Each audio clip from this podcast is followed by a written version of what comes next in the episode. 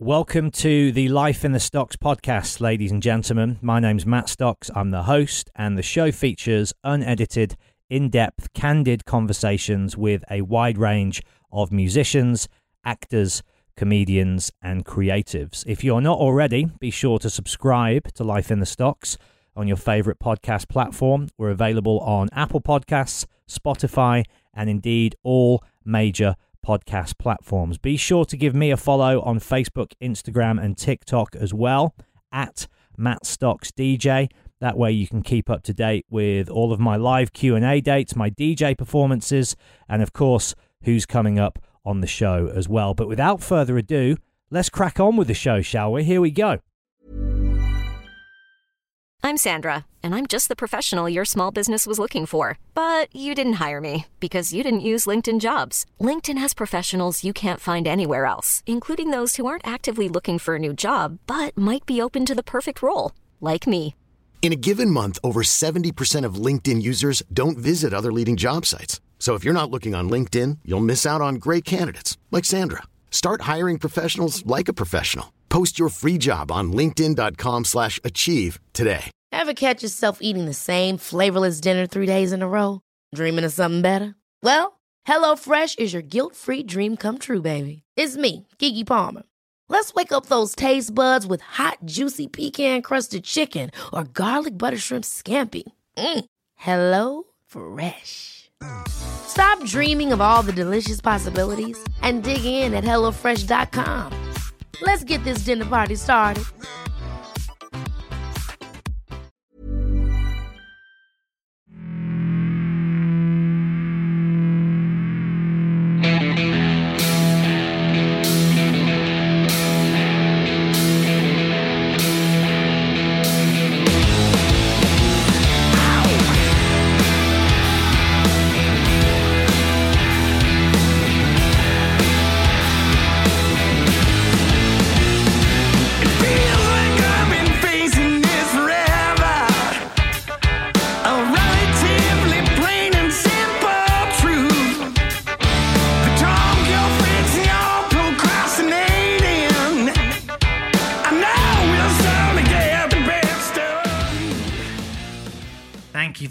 Us on this quintessentially wet English winter evening. Just been in Los Angeles for the last few weeks, living the dream. And I got back last night and I, you know, landed and looked out the window and just thought, there it is, home.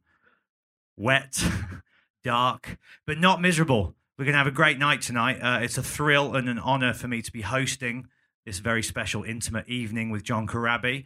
My name's Matt Stocks, and I do a podcast called Life in the Stocks. Uh, this evening's show is going to go out as an episode of that in a couple of weeks. So please keep your eyes out for that if you want to relive this evening's anecdotes and, and insights. Uh, but yeah, the show has been going for about six years. There's been 252 episodes to date. Previous guests include people who I'm sure will come up in conversation tonight. People like Tommy Lee, Gene Simmons, uh, many others. And uh, yeah, it's it's been a wild ride. The last few episodes I've done have all been recorded live here at this amazing venue as well. So I want to start off first of all by saying a big thank you to the West Hampstead Arts Club for hosting this evening's event. Um, so the way the show's going to work, I'm going to bring John out in just a moment. I'm going to quiz him on his fascinating life. Has anybody yet had the chance to read his brilliant new book? Dawn down the front here has picked it up. There's copies for sale upstairs. Obviously, John will personalize and sign them all. Uh, it's called Horseshoes and Hand Grenades. It actually came out on the same publishing house as my two books. So I've got two books out with Rarebird, uh, who is the publishing house that put out both my two books and John's book. And uh, yeah, so the publishers hit me up. They said John's going to be over on tour. Do you want to do a little Q and A uh, podcast event to celebrate his book, my book, and just John's you know colorful and and amazing and interesting life?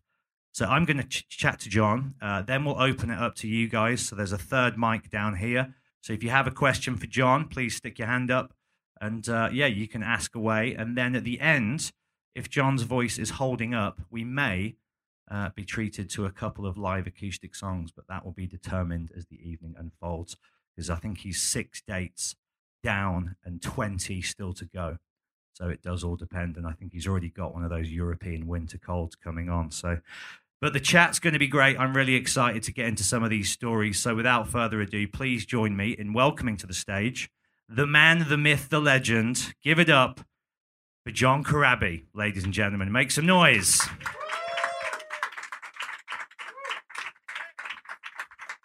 Just like that, he appears from out of nowhere. Good to see you, John. You too, buddy. I'm uh, very happy to be here and uh, enjoying your lovely weather, as you said. It's almost written in the stars, isn't it? So you've been coming here since what? The early ni- 92, was it 93, your first time over here? Actually, 90, uh, 19, no, 1991, I came here with the Scream. Uh, they used to do these things at the Astoria Theater, like a Thursday, what it was called. Did anybody go to the Astoria? I never got to go and see a show there, sadly. It's obviously now gone, but all I ever hear about is how legendary and, and amazing this venue was. There was a thing that they used to do. There was a promoter here, and he would bring over new up and coming bands, and they would do it on Thursday nights. And I know Badlands was over here. Uh, Enuff Z'Nuff, just a bunch of American band. I think it was called American. Uh, anybody? Uh, American rock or something like that. And uh, we came over here the first time, and it was we were like, we were all just so blown away. Uh, you know, four kids from America that grew up listening to the Beatles and Zeppelin and Bowie and Humble Pie and all these great English bands. So we were just stoked to be here, and it was an amazing show. Um, Wasn't there some special guests at the gig? Yes, it was. Uh, we were actually in the middle of doing an interview with uh, Vanessa Warwick uh, from MTV, I believe. Yeah, I just saw Ricky Warwick from The Almighty, her husband, just when I was out in the States. I was saying that to you upstairs. And uh, so we're sitting in the room, and and and and you have to understand, like we we had been playing in clubs in America, and I came to the venue, and I looked around this massive. To me, it was it's a massive theater, and I was pissed. I go, so my manager was with us, and I go, okay, like why the would you put us in this massive theater? We've never been here before. Nobody knows who we are. He's like, "Hey, don't worry about it. It's gonna be fine. Usually famous last words. Uh, yeah, and you know, so we're doing the interview with Vanessa, and everybody's pumped, and they're like, "Oh, you know, it's it's good." You know, the theater's full, filling up, and and then there's a knock on the door while we're doing the interview with Vanessa, and somebody came into the room, and they go, "Oh, there's some people here that would love to see you guys." Okay, you know, so the door opens up, and the fucking Ramones walk in and we were like, "What?" we were just freaking out. But the whole trip, I was telling Dawn earlier, uh, the whole trip was. It it made me realize, like, you guys speak English, I speak English, but there's a definite disconnect on certain certain things. like cigarettes, right? Oh, yes. There's definitely, and I was just telling her the story. So we did our show, and Walt, our drummer, he he was like, "Dude, we cannot go back to America. We have to go to a pub, and we have to have a Newcastle Brown and some whiskey, like the Steve Marriott song, Humble Pie. You know, 30 days in the hole." And I go, yes. So we go to this pub, and uh, it was actually the Marquee Club. Right? Yeah, yeah, Yeah. yeah. Legendary And- spot. So we go after the show, and uh, you know we we were still here for a few extra days doing press and photo sessions, and so Walt and I go into this thing, and we we belly up to the bar, and I got my cigarettes. We're all just sitting there. and We go two Newcastle Browns, two Jamesons, bring it. And so we start drinking. and uh, there was a band playing called Tigertailz. So we're sitting at the bar, and at this point now, we are like five beers and five shots into this thing, and we're a little more than drunk. And this guy comes up, and he's got like a palm tree hair, and he's wearing like zebra spandex pants. He's got lipstick on, and and I'm sitting on the end, Walt's here, and the guy comes over and he goes, "I "Got a fag?" And I look at him and I go, "Excuse me." You got a fag? And I go, "Okay." One more time, slow. Got a fag. So Walt said, What's he saying to you? I go, I don't know, dude. I think he's calling us faggots. and Walt just got up and just laid this guy out. And then that fast, all his friends, the the security guys, we were just they were beating the shit out of us. We were trying to hit back, and it was weird. And we ended up on the curb. We walked back. Our clothes were tattered. We had bruises and all this other shit. We went to the the, the photo session the next day, just mangled. And Welcome to the UK. yeah, the record label goes, "The fuck happened to you guys?" And we're like, "Oh, I don't know. Some guy was just we were at a bar, we were just relaxing, and this guy kept calling us a fag." And he goes, "You guys are idiots." He was asking for a cigarette, and we're like, "Oh shit, okay, great." But then the same day, again, the disconnect. The same day, so we're doing the photo session before we leave the hotel. We're all, you know, kind of put a little bit of makeup on, and we go to the this thing, and uh, the girl walks in.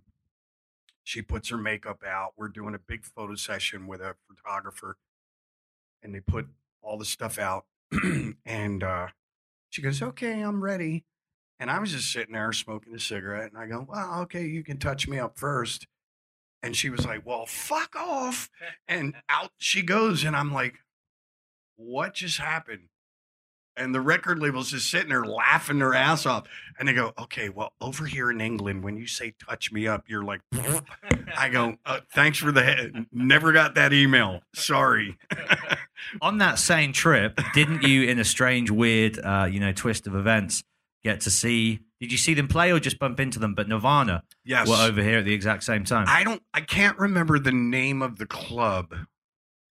But again, we were here, like, we did the show. We were here like three or four days before we did the show. And then, three, like, we were here almost 10 days doing press and, you know, all the interviews, photo sessions. And, and at one point, we went to this little club. It was tiny. And Nirvana did two shows on the same night. And uh, I just remember our bass player, Juan uh, Alderete, he was watching them and he just looked at all of us and he's like, game changer. This, this is going to change everything. And uh, this is pre Teen Spirit being released, is it? Or is it like just on that moment? it was that record, the Nevermind record. They were they were over here to I guess promoting that record, and they did. And then oddly enough, we had um the guy that did Teen Spirit, Sam Bayer. He did their video. He did ours for uh, Father, Mother, Son.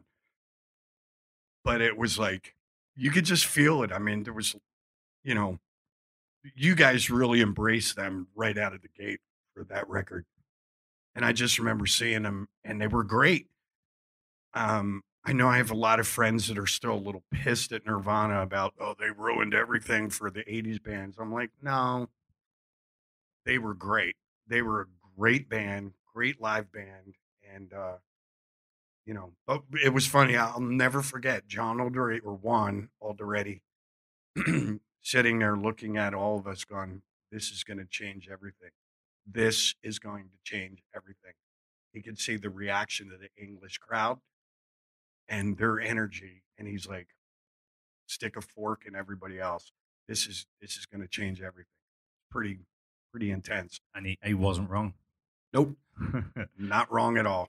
You mentioned the Beatles, and in your book, you talk about how, you know, and for so many people, I think of your generation, the kind of baby boomer era, you know, that lightning bolt moment where, you know, everybody from Ozzy Osbourne to Alice Cooper, all of these people talk about the Beatles, particularly their Ed Sullivan performance in the States, and just how almost overnight before them, everybody wanted to be Elvis and be a singer. And then after that, it was like everybody formed a band and they changed everything. And you talk in the book, which I'd never really thought about before, about how your generation grew up with them. And so they started out as these kind of clean cut, you know, young lads. And then as they matured uh, as people and as musicians and as artists, it was a reflection of the culture and the way the times were moving as well. And then obviously by the end of them, it was the end of the hippie movement and Yeah. the dream was over. On to the next. Yeah, it was, and, you have to understand, like, I, I kind of, obviously, they came to it, uh, to America in 1964. You know, so I was maybe four or five years old. So I, I didn't quite get them then. I, I came into it much later, probably around the time they were calling it a day. Uh, and I remember sitting. There was two two times where I saw. I, I just I just kind of in a roundabout way witnessed the, uh, the power of music. So they did a Ed Sullivan retrospect on the Beatles' career, and they played the first time, two times they played on Ed Sullivan, and then there was maybe a video of them uh, doing "Hello Goodbye." Then there was another one of them doing "Hey Jude," and then there was another one with uh, uh, "Let It Be." And it was like, "That's it, it's done." But I just saw this thing, and I saw the reaction of the girls in the crowd, and and uh, and it, it just it was I don't I it was so intense watching that whole progression. You know what I mean? In such a short space of time as well. yes, wild.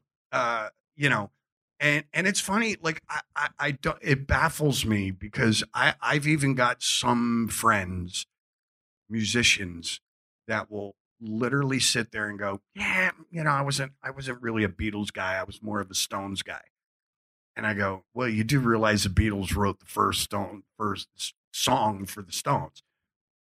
Yeah, but I just, you know, I whatever but my thing is like you sit there and you look at the cycle of a band now they do a record and you know then they go on tour for two years you know and then they do another record and i just sit there and i think about you know from really their discovery in america in 64 to 1966 when they said we're done touring you know they did what five records two movies and like countless world tours and you just look at the production and you're like eh, you know in that span we're still talking about them 50 60 years later you know from really 64 to 69 it was like they owned earth you know what i mean? But we're still buying the records and we're still talking about them and even these newer ba- my son is a huge fan of the beatles and it's just it just keeps it's this generational thing that just connects with everybody so personally i think the beatles were satanists and they sold their souls to the devil but whatever And the deal paid off. it definitely paid off Paid paul off. mccartney is not complaining about anything Did you ever meet Paul? no i that would be i might drop dead if that happened um i met ringo briefly and again had no idea what to even say to him. Uh, i was at nikki sixx's house and Where all good nights should start. yeah. Being i was at nikki sixx's house is like someone said you know no no crazy evening started with i'll have the salad um it, there was like it was weird we were in his office and he used to have this big kind of vestibule entranceway into this it was like a fucking hotel but when you walked in, he had an office, and we were sitting in the office, and the doorbell rings, and he goes, "Hey, go get the door." And uh, so I got up and I opened the door, and I just sat there, and I was like, and it was Ringo Starr and Harry Nilsson. In that Hollywood vampire flame alive. Yes, but apparently they knew each other from a rehab stint or some crazy ass thing, and you know, and I just was like, uh, one of the Beatles is at your door. You know, it's like how the f- do you respond to that? You know what I mean? It was the weirdest thing. So uh, that was definitely an interesting, very interesting afternoon. It was weird.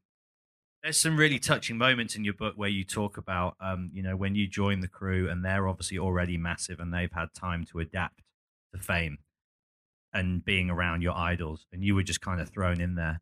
And there's, I mean, the moments with Steven Tyler in the studio, just so heartwarming to read, and it just seems like the coolest guy on earth. I mean, I wonder if you could tell us a bit about because you're in there for quite a while at the same time as Aerosmith, weren't you? We were, yeah, it was uh, 93.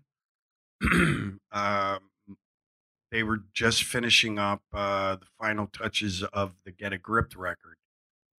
And, um, you know, I, I'm just some kid from a, you know, slummy little neighborhood in Philadelphia, you know, and I, I I'm sitting there, you know, I joined the band literally like a month into joining the band. We go to this fucking wedding, and you know, the guy that picks me up because we flew in on a helicopter, so I was freaking out about that already. Um, and then I, as we're landing, I see these two golf carts pull up, and I tell one of the guys was our tour manager and I couldn't make out the other guy. And, you know, so I'm sitting there looking at him. I go, man, this guy looks familiar. And our tour manager says, John, this is Brian. And I must have had a weird look on my face because, you know, he's like, uh, Brian Johnson from ACDC. And I was like, oh, shit. Hey, you know, so Well, I, hold, hold on, we got to sidetrack real quick. Then, where does that night end? Uh, okay. That night ends with Mick Mars. we were we went to a Mexican restaurant and we literally sat at a Mexican restaurant on the island of Catalina, right off of California. And we sat there from about two o'clock in the afternoon till about 11 o'clock at night, drinking Coronas and margaritas. And I think we ate food, I'm not sure. And then we left on the way back to the hotel. Brian heard music and this doorway. So he walked in and we walked up the steps and there was a club and there was a cover band there. And uh, so we're like, ah, you know, "Oh, all right, fuck, one more, you know, we'll go back to the. So we go in, we pull up to these tables and we order more drinks. And uh, Brian Brian says, "You want to jam?"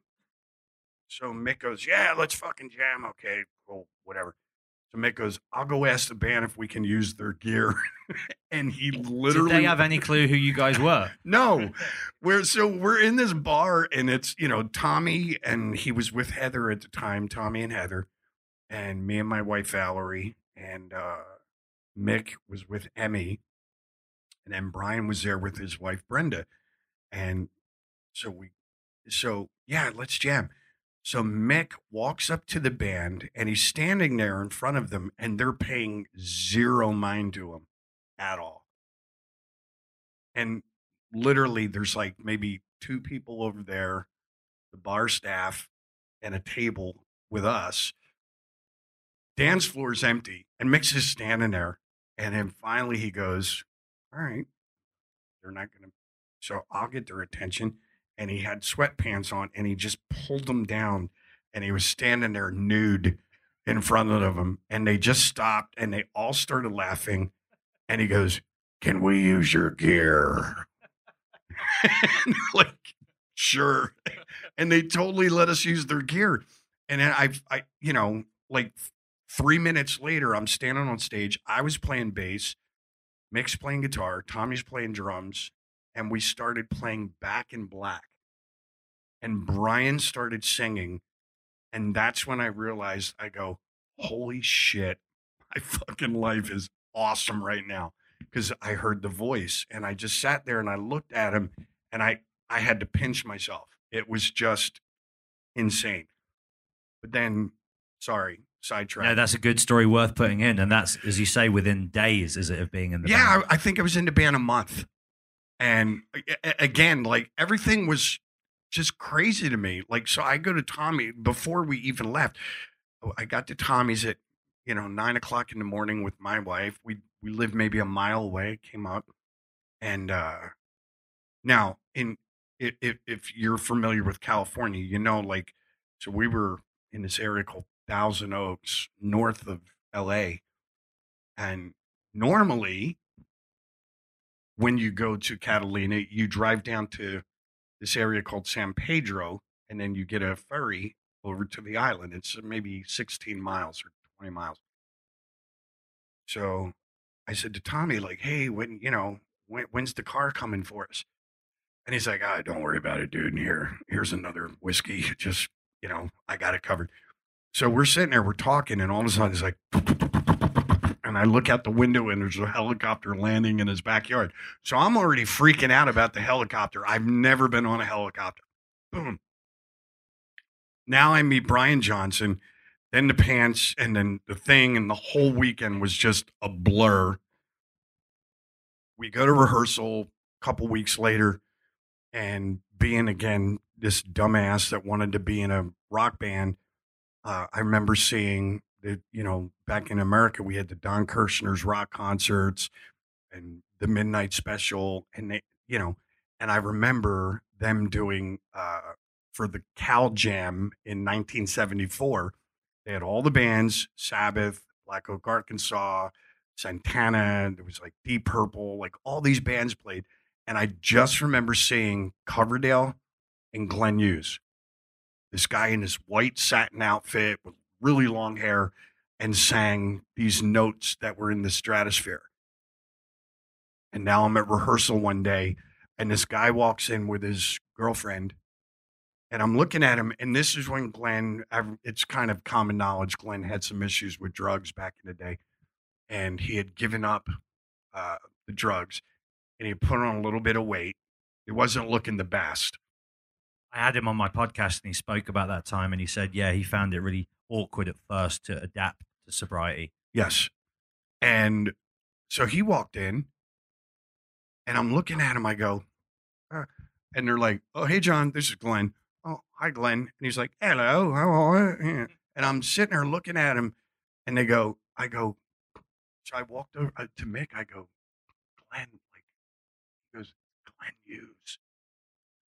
And I was like, holy shit. Like, I was freaking out. And then we jammed and he sang a couple songs with us and then he left and i was like kid in a candy store you know uh, you know i don't know how it is here in london you know like seeing people like rod stewart or glenn hughes or stephen todd it just didn't happen in philadelphia so i was just like oh my god I think back then as well, pre-internet, you know, these stars were larger than life, weren't they? They weren't accessible. They weren't just people that you'd see in real life. So when you do, it's like, oh my god, these people walk among us. yeah you know and and and, uh you know i i w- i'm from the you know my favorite era of music uh was probably 65 to 80 like i was into all those 70s bands grand funk railroad humble pie all that stuff and i i would meet these guys again not the internet age so I was of the age where you bought the vinyl and then you sat in your room and you read every word of the liner notes and you were looking where it was produced and who the second engineer was and you were looking at the photos. So there was all of those bands that I grew up listening to. There was a bit of a mystique about them. So when you met them, it was like you were basically you were meeting God. And uh, you know, so to meet Glenn Hughes and uh, you know, Didn't Steven Tyler say to Nikki Sixx one day, like, "What's up with your new singer?" Like, I keep trying to strike up a conversation with him, and he just looks at me with like this open mouth, like, Yeah, I didn't. Well, okay. So again, if you read the book, uh, there's I literally was such a huge Aerosmith fan. Uh, I got in trouble for something. It was school related or whatever, and my parents grounded me for a while. And I was like, "Fuck this! I'm done." And I had some money. I like a side job or whatever, and I took like, you know, 150 bucks, and I'm like, took my guitar, packed a suitcase. I'm going to fucking Boston. I'm joining Aerosmith. I was like 16. And I bought a ticket, Amtrak in America, bought a one way ticket, and I literally wandered around this near Knocking on doors. just hey Steven home? No, sorry, wrong house. Okay, you know, it's like, do you know where Steven Tyler lives? I was a stupidly huge Aerosmith fan. So now when we do the record, you know, I they don't tell me that he's there. Tommy and Nikki know that I'm just massive Aerosmith fan. And uh they basically gave me some bullshit story that there was a local band in the other studio. And they're going to be here a while we're going to be here a while let's be neighborly let's go over and introduce ourselves say hello. They'll probably be really interested in meeting the guys from motley crue and i go okay cool you know and walk in and unbeknownst to me they kind of backed off and fell in line behind me and they let me walk into the studio first. And so I walk in, and right about where he's sitting, there's a guy with his back to me and a guitar. And I open the door, and this other dude, Bruce Fairbairn, never met him. I, I'm like, he turns around and he looks at me. Music stops. And then the guy with his back to me turns around and he looks at me like he was in the middle of a guitar solo. Right? So I interrupted this. So I got the most maniacally evil look from Joe Perry. But my brain, I'm looking at him and it's not clicking immediately that it's Joe Perry. And my brain's going like, oh, you know, and I'm just sitting there going, holy shit, this guy looks just like Joe Perry. and then I realized, oh, fuck, it is Joe Perry. Do you know what I mean? So I'm like freaking out about that. And then over in the corner, God starts running at me. And he, I, sh- it was the most surreal thing. Like Steven Tyler, the guy that I ran away to meet, comes running up to me and he grabbed me and he like kind of kissed me and bit me on the cheek. And then he was like, you know that, and he goes, "You're the one that's being shot out of the cannon, brother." And I just stood there like, I, I, I had no idea. Okay, uh, uh, uh, uh. Now, Steven is probably, if you obviously we've all seen him on TV, he's energetic, he's beyond musical, and he's just one of these guys that just walks into a room and the entire room lights up with energy, and and it's just like he he just always kind of scatting. He's like. So every time I would come out to get a coffee or smoke a cigarette or smoke a joint, whatever, I'd run into him. And the nicest guy on the planet. Like, hey man, how's it going? How's it how's uh the writing going good? How's the singing? Blah, blah, blah. If you need anything, let me know. And I'm just sitting there like, uh so maybe 10 days in, a week, him and Nikki knew each other and they used to vacation together, the, him, the wives. And, and he finally went over to Nikki and he goes, dude, fuck is wrong with your singer? And Nikki goes, what are you, what are you talking about? he's like, uh, I keep trying to talk to him. And he just kind of stands there with his eyes are like all bug eyed and his mouth is open. And he goes, It's kind of fucking weird, man. I don't like, like, he doesn't say a word. And so he said to Nikki, Is, it, is he high or is he stupid? Nikki goes, Both.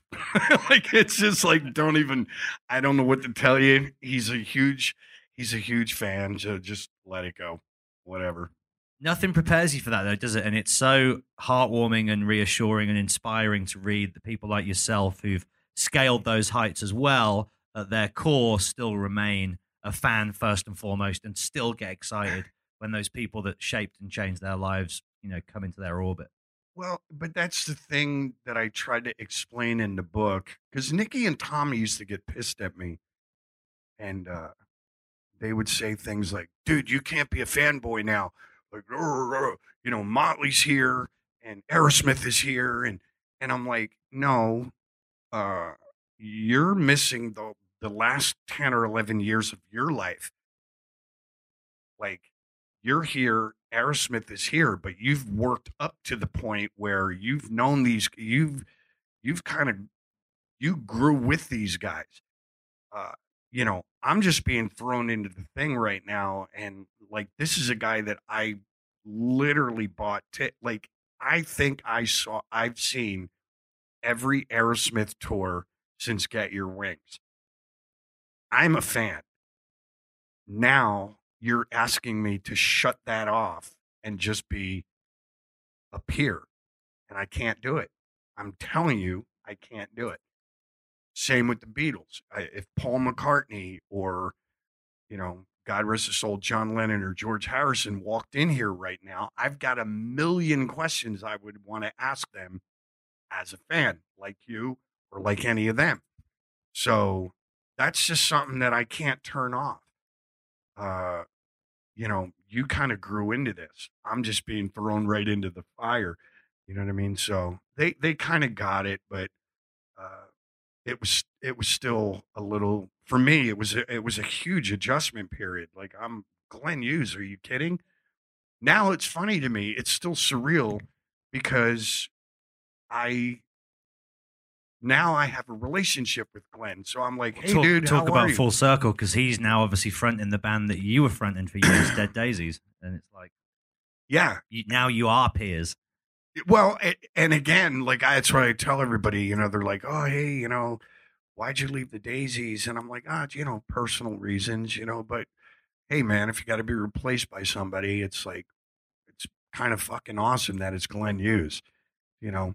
But Glenn and you know, again, we've known each other since '92 or three, and uh, you know, we we're. It's not like we're mates and we have dinner and shit together, but you know, he's sweet dude. And I just wrote to him today. I'm like, oh, hey, dude, man, sorry, we're gonna miss each other on the English tour. Uh, tell everybody I said hi and have a great tour. You know, and he he'll write right back. But uh, it's it's still surreal to me that you know I remember sitting in my friend's house, my guitar player at the time.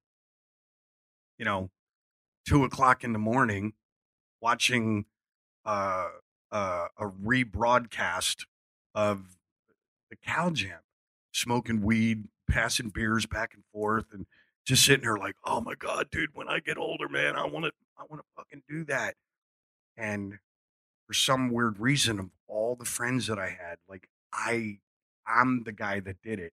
You know what I mean? And the guy that I thought was like God on that stage in the white satin outfit with the, with the, I think it was a Rickenbacker bass singing that middle section in Burn.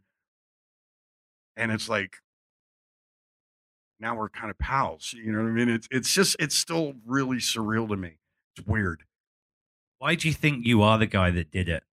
Because you know, there's been several points in your life where opportunities have, you know, just eclipsed you, uh, and you've obviously persevered and continued and, and gone on to have achieved so much with so many different groups. But as you say, you weren't destined for that. You weren't set up for that in the family life and upbringing situation that you had. What was it? Do you think that brought you to, you know, the the bands that you got to join and the deals you got to sign? Was it just determination alone talent as well, a mixture of the two, bit of luck. Uh, you know, to be honest with you, it's still uh, the talent part of it. The verdict is still out. Do you know what I mean? Because you sit there, I think with anybody, you kind of sit there and you wonder, or you look around at other people and you see how successful they are, and you go, "What am I doing wrong? Like, why, why is that guy?" You know, I'm sorry, I'm gonna be an asshole right now, but it's like I cannot help but sit and listen to "I'm too sexy for my shirt," too sex, and go, "What the fuck am I doing wrong?" You, you know what I mean? Why am I not like a household name like uh, Vince Neil or Steven Tyler or David Butler, or like whatever? What what what's the disconnect? And I think anybody would do that. Uh, Comparison's a motherfucker, though, right? it is, you know, but I sit there and I go, I, I just remember being a kid, seeing the Beatles, being completely obsessed with Led Zeppelin and Aerosmith and all these bands, and starting my cover bands, and then realizing, like, because I, I was the same guy, I'd buy all the Kerrangs and buy the hit paraders and Creems, and I would look at the photos, and then I realized if I want to be like that guy, I have to write my own shit. I'm not going to do it playing the Cars songs or Van Halen. That's their thing. I'm not going to, you know, so I got to I got to do that. So I just I just started fucking around with writing my own stuff and it was really caveman shit in the beginning. I've kind of grown into it. But I decided, you know, after a few people went out to California, everybody was like, that's where we got to go. I said, "I- I'm doing this. I don't know, I guess determination. Uh, I mean, I've had more than enough record labels go, yeah, I just don't see it, kid. You know, whatever. Uh, you know, so I, I, you know, it's, I got slapped down quite a bit. And I, for some apparent reason, I said, you know what? You. I'm going to show you. I'm going to do it. I'm going to do it. Fuck you. I don't believe what you say. I believe what I think. And I'm going to do it. And I just kept going. Um, now there's a there's a movie, and I thought it was the most brilliant line. I don't know who did the movie, but there's a, and if anybody knows the title, please help me. But um, it's Emilio Estevez in a movie, and his father Martin Sheen actually plays his father in the movie, and it's about a kid that was. I guess he went to college and then he left for a little bit and he was going to walk some trail in South America. He just wanted to take some time off. And there was a line in that movie that I just really connected with because the father, Martin Sheen, is saying to his son, like, you need a plan B. You can't you know, you can't just be this whimsical, you know, blah, blah, blah. You need to think and you need to have a plan B. And the retort from the son was, I don't want a plan B. And the father says, Why? And he goes, Because I'll use it. And I never had a plan B.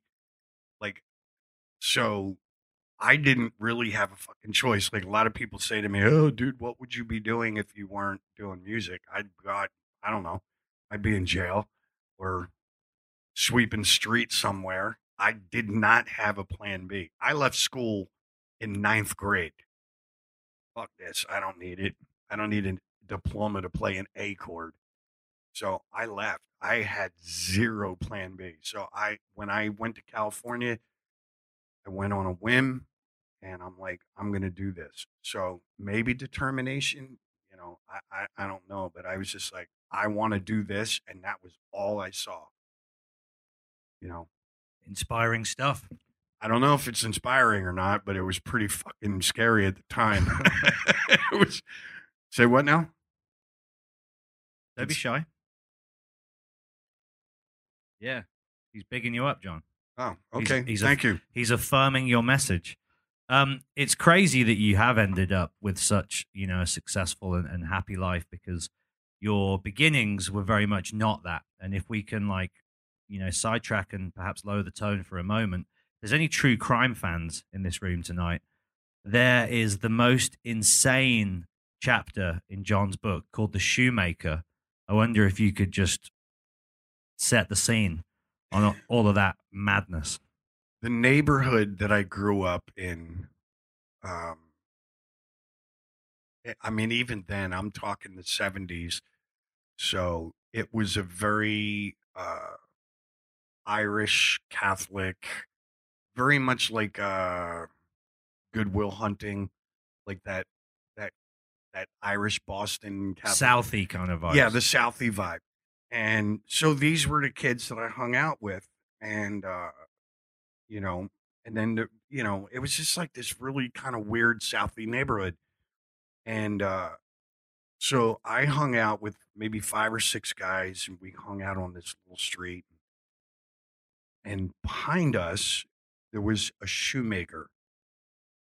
And he had several kids A couple of them used to pop in and out of our little clique and we would hang out but they were all kind of off not they were just weird and we thought they were weird the father was uh you know obviously the shoemaker guy and you know if if we, you were walking past his his shop and just stopped to talk to a friend he would come running out of the store and he'd curse, get the fuck out, you know, and he would have this little, the, remember those portable, like Instamatic cameras, and he would like take photos and spin and curse, fuck you, get over, fuck you, you know, dog, and just yell these like almost Tourette's kind of bullshit. And we were like, what's the fucking problem with this guy? So we just made it a sport to torture this guy.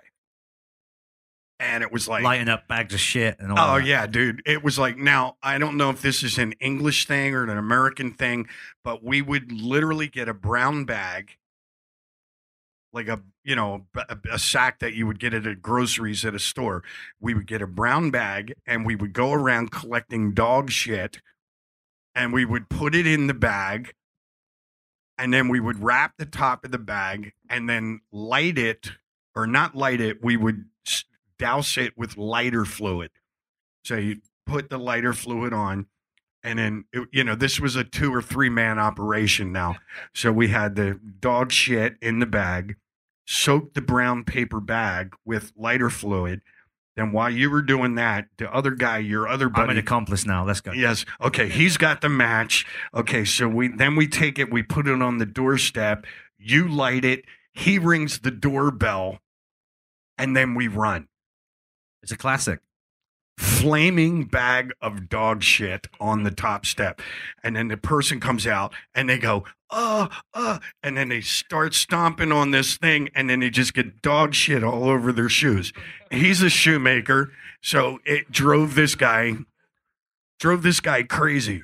you know, sugar in the in the gas tank, like you know, fruit. We would throw it at his windows, and you know, and we would just flip him off and chuck, like stand on a billboard across the street and drop our pants and just you know, just torture the guy. But don't worry, because he deserved all of this. but we did it because as kids we didn't know why but he was weird. And he was just off. And all of his kids were off.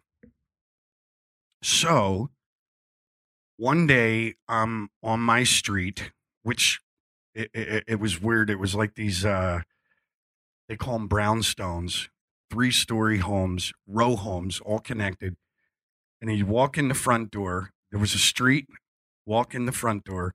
You could walk right through the house, out the kitchen, through the backyard, and then there was a gate, and then there was another street. He lived on that street. So my friends, uh, the Dugans, they come in one day and they say, uh, "Yeah, man, Joey Kallinger stole my mother's food stamps,"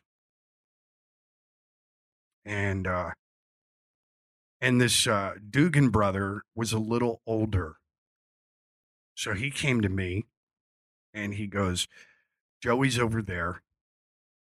I I can't hit him because." he was over 18. Joey was only like 15, but I was around the same age. So I go, I got you. And Joey's the shoemaker's son, right? Yes. So I go over and I'm asking about the food stamps and I just punch and, you know, so we start fighting like dumbasses and uh, we start kicking the shit out of each other. And then he kind of tapped out. He's like, oh, I'm, I'm, you know, I'll, I'll go. So as he's walking away, I say, Don't ever come on our street again or I'll fucking kill you. So maybe a month later, I'm in my room. I'm listening to Zeppelin 4, Rubber Soul by the Beatles or something. And I hear a knock on the door. And then I hear my mother go, What? Johnny! Get your ass down here right now. I come downstairs and there's all these cops there. And they go, Are you John Corabi? I go, Yeah. Can you come with us? Okay. So get in the car, and my mom got in the car, got in the police car, and we go up to the police station and uh they started asking me about this fight that I had like a month before. And I'm like, yeah, yeah, yeah, we, yeah, we had a fight. And yeah, well, did you say you would kill him? And I go, oh, I don't know. Yeah, I guess I did. I don't know. And then he takes this fucking photo and he slides it across the table. And I'm just sitting there looking at it and I go, that's a dead Joey Kallinger. Do you know what I mean? And I'm freaking out. I get like bruised and well, all the neighbors said that you, you know, you threatened to kill him and you got into a fight and you guys were pretty, you know, and and I'm going, yeah, okay, hold on, like time out, little reset. Yeah, we got into a fight, and yeah, maybe I said I'd kill him, but I didn't actually kill him. Like, you know, and it, I was literally there getting like you know, two guys would come in and would talk to me and show me photos. And I mean, I'm like fucking 15 years old. I'm looking at a dead friend, kind of. And You're uh, a murder suspect at this stage. yeah, you know, and I'm I'm freaking out. Like I'm, I'm just sitting there, uh, uh, you know. Then they would leave, and they, you know, one guy'd bring me a coke, and then you know they'd leave, and then two other guys would come in. I was literally there for like 11 hours, 13 hours, some shit. And then my mom finally goes, "Do I need a lawyer?" Not yet, but don't leave. like don't leave town, kind of a deal.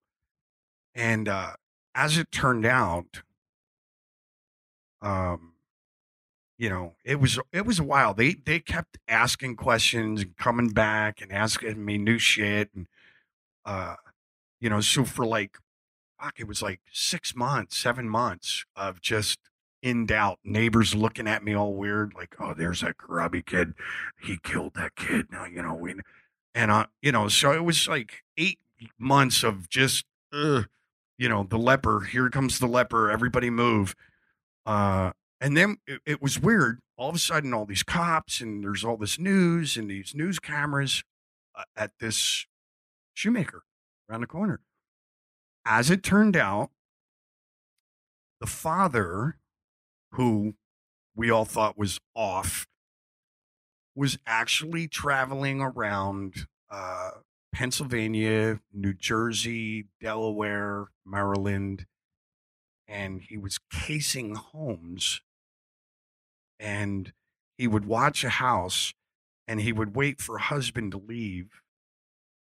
And then he would go in and he would rob the house with his other son, Jimmy. They would go in, tie the woman up, and then he would have his son have sex with the woman and then you know all this stuff.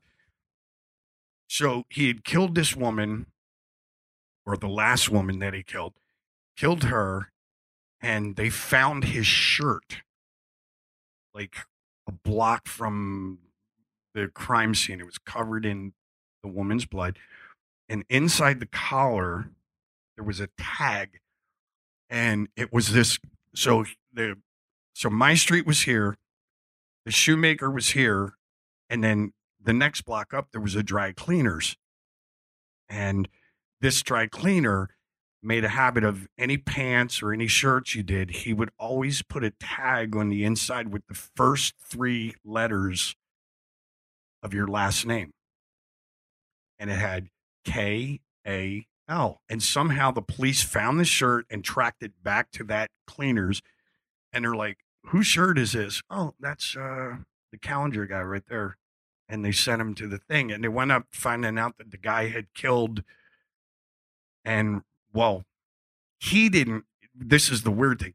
He didn't rape any of the women, but he had his son rape them at knife point and then they would kill him and there was like four or five people and and then as soon as that happened then they found out when they posted his picture in the paper the serial killer from kensington well earlier there was a mall being built in downtown philadelphia.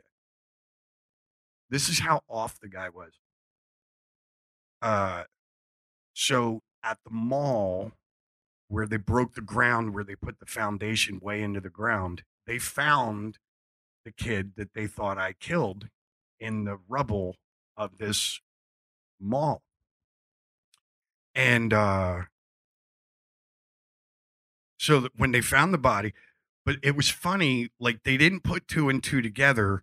When they started running his picture in the paper as a serial killer all the construction workers went I remember that guy. He used to come down here at like six or seven o'clock in the morning. He'd be sitting there with coffee. And, you know, they got to go down like two or three stories for the foundation. And he would just sit there and go, Man, that's a pretty big hole. You, you, you guys ever find any bodies? And they never put two and two together.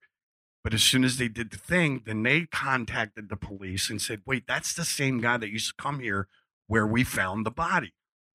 And then they said uh, it was his son. So he took an insurance policy out on his own son, killed him, put him under the thing, and tried to blame it on me for being in a fight with him. So And that's like chapter three in John's book. So just to give you an idea of how what a fucking story, right? I mean, don't know whether it's clapworthy, but pretty fucking I was no, dude, Wild. dude, I'll tell you what, I was sweating. Uh, there was a few minutes there where I was like, "Holy shit, I'm going to go to jail for something." Okay, I could have done, but I didn't. you know what I mean? It was like I was freaking out. My mom was like just white. I remember her sitting there looking at me, you know, and then they would leave the room and she'd go, Did you do this? And I'm like, No, I swear, I, I- you know, I didn't do it, you know, but it was, it was, uh, it- again, and I, I see all these crime shows now. I'm the king of I was watching them say as well. that's like the most popular genre on Netflix now, isn't yeah, it? being being at the just one of those things where you're you're at the wrong place at the wrong time and you maybe look like the guy or whatever, but it was one of those things where I definitely fought the kid. I definitely said, "Well, fuck you, don't come on our street anymore, you piece of shit. I'll fucking kill you." And he left and when they found the body, they started looking around the neighborhood, knocking on doors with his photo and, you know, again, just the truth. All the neighbors are like, well, uh, yeah, the last time I saw him, he got into a fight with the karate kid up the street. And, you know, he did say he would kill him.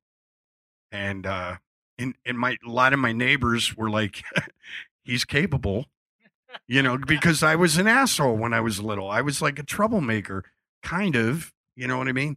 not intentionally. I would just always do dumb shit that I, you know what I mean. But and always get caught. they, yeah, and I would always get caught, and they would.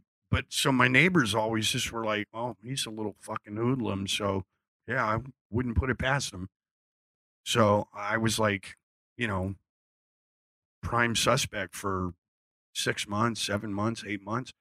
Was weird, not comfortable.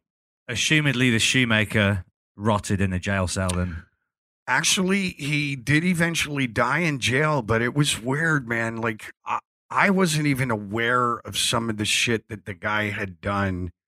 Uh, Paul, who actually co-wrote the book with me, he really dove deep and he found out some other shit. Like, uh, and I'm I'm I'm literally talking about a guy that uh was obviously an off human being. But he had a couple of daughters and he had three or four sons, three sons. But when his daughter, who was the oldest, um, and it, it- the- the- you may find this hard to believe, but it's absolutely true. When his daughter got her first period, he was like, uh, she's not pure. So he tied her to like a refrigerator and then he burned her thighs and stuff with an iron to get the demons out of her.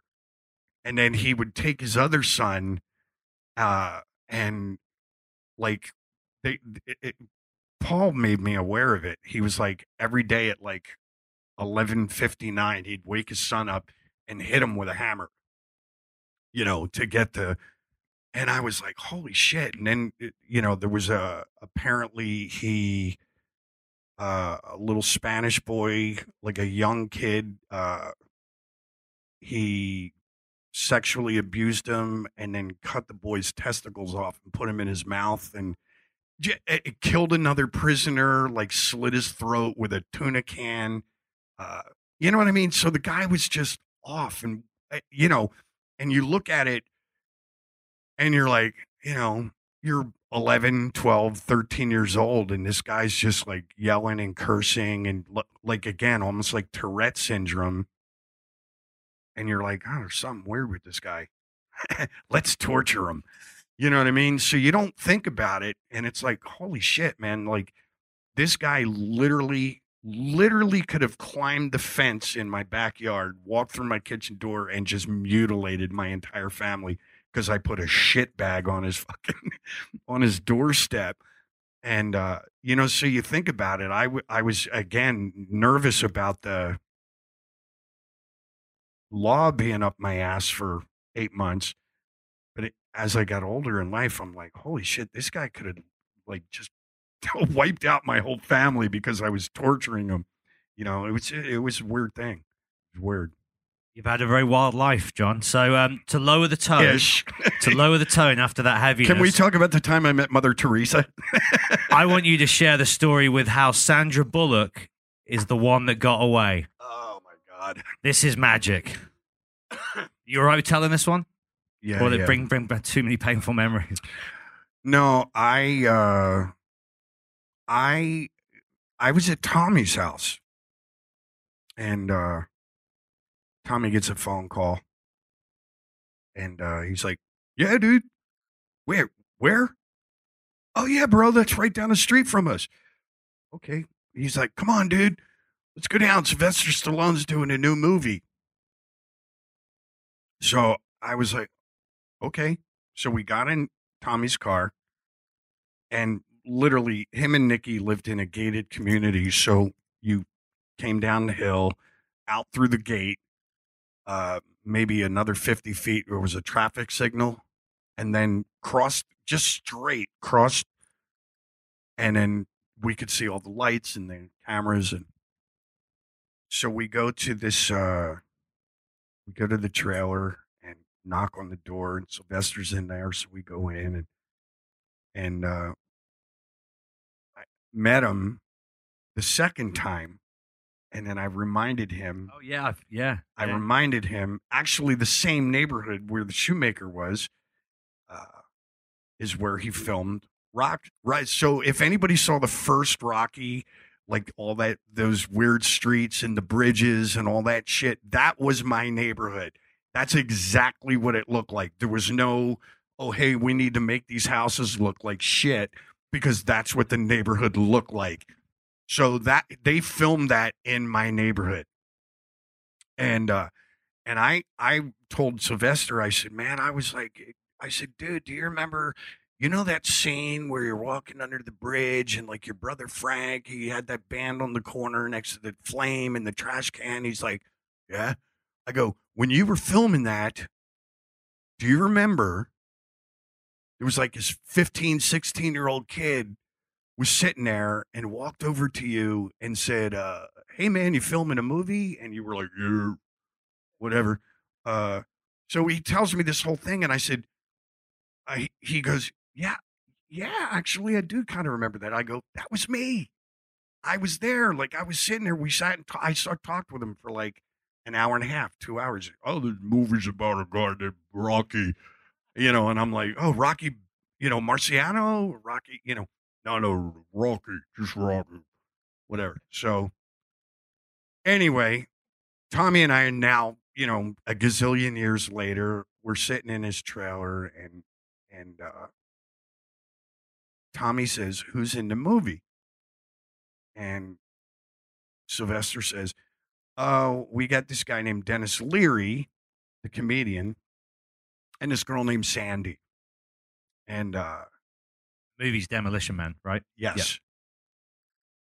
Now you have to remember, uh, Denis had just done uh, a comedy record called No Cure for Cancer.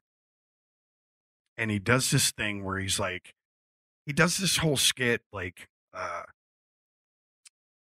why is it that all the good ones die? You know, Jimi Hendrix, Janis Joplin, you know, and he's going through this list of like these classic artists that died from drug overdoses. He goes, you know, why couldn't it be somebody like, you know, fucking Bon Jovi or, uh, you know, fucking Mötley Crüe? And he, so he mentioned Mötley Crüe on the record. He goes, why couldn't it be somebody like Mötley Crüe? He goes, those guys are fucking idiots. He goes, you could stick them in a room with 10 tons of crack and they'll come out a half hour later going, let's do a live record. You know, so he, he's, do, he does this whole routine. So Tommy says, Where's Denis's trailer? And Sylvester goes, Oh, it's right over there. So Tommy and I walk up and we knock on the door. And the door opens and it's Denis. And he just looked at me and Tommy, and we were just standing there like with sunglasses on. And we're just standing there like this. And he goes, God, I hope you guys have a sense of humor. So we started laughing, boom, boom, boom, boom, boom. And I go into the trailer with Tommy and I sit down. And at that point, it was Tommy, Denis, and me.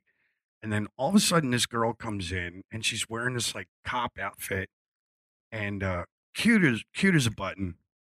And uh, John, Tommy, this is Sandy, Sandy, this is Tommy Lee, John, uh, you know, blah blah blah. You know, we're sitting there and there was a couch and and uh now Tommy and Denis, for some apparent reason, had this issue where they had to constantly go to the bathroom together. They were reading their lines, right? yes, yeah, they were they were practicing their lines, and uh, you know, so so he left me with this girl, and so she starts asking me like, "Oh, you know, so what do you do?" And I'm like, "Oh, singer." Um, oh, oh, cool. You know, so she's asking me like, "So what's your name?" And I go, "John." Um, you you are I'm Sandra. Okay, cool. She goes, uh, so uh, do you live around here? And yeah. And it was just like this kind of Philly East Coast sense of humor. So she asked me like six questions, like boom, boom, boom, boom, boom. And then my old neighborhood, we used to say, the fuck's with the questions? What are you, a fucking cop? What are you writing a book? like, you know, So She's in a cop outfit. Yeah, no. So I I hit her with this. I start asking her. I go, "What's with the fucking questions over there? You uh, what are you writing a fucking book? What are you a cop?" And she immediately did the accent and came right back with some retort. And I was like, "Oh wow, okay, she's fucking funny too."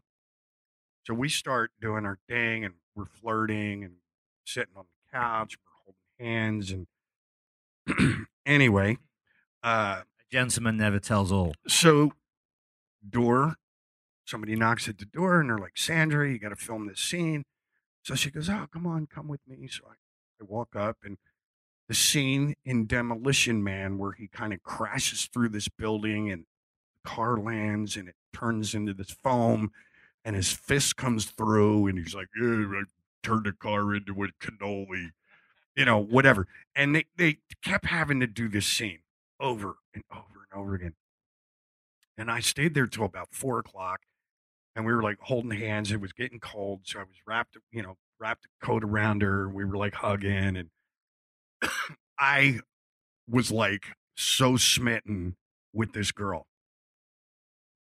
So she's like, "Okay, we're done for the night. Like, wait here. I'll be right back." Okay. Uh, she goes, "I'm just gonna go get changed." And so I was like, "Okay, cool. You know, there's a all all night kind of deli down the street if you're hungry or want some coffee or something. I'll take you. Okay, great. You know, so we're sitting there, and uh, I'm like ten minutes, fifteen minutes, twenty minutes, thirty minutes. Now I'm starting to like, okay, you know what I mean. So I walk back to her trailer, and I knock on the door. This woman comes out, and I said, "Hi, is Sandy here?"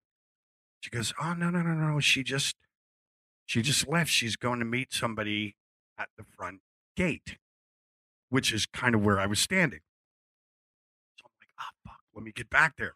So I start walking back, and I see our guitar tech, Bobby uh, Bobby O. He's been Mick's guitar tech for a gazillion years. He was with us, and he comes walking. He's walking back towards the trailers. I'm walking back to where I just was. And he goes, Hey, Crab. Uh, yeah, that little actress chick, she was asking if, uh, where you were. And I said, Well, I was waiting here. And then I went up to her trailer. Is she still here? He goes, I don't know. She asked for your number. and I said, Oh, okay, cool. Did you give it to her? He goes, Nah, dude, I didn't want to give it to her without asking for your permission first. And I go, fuck. Are you shitting me?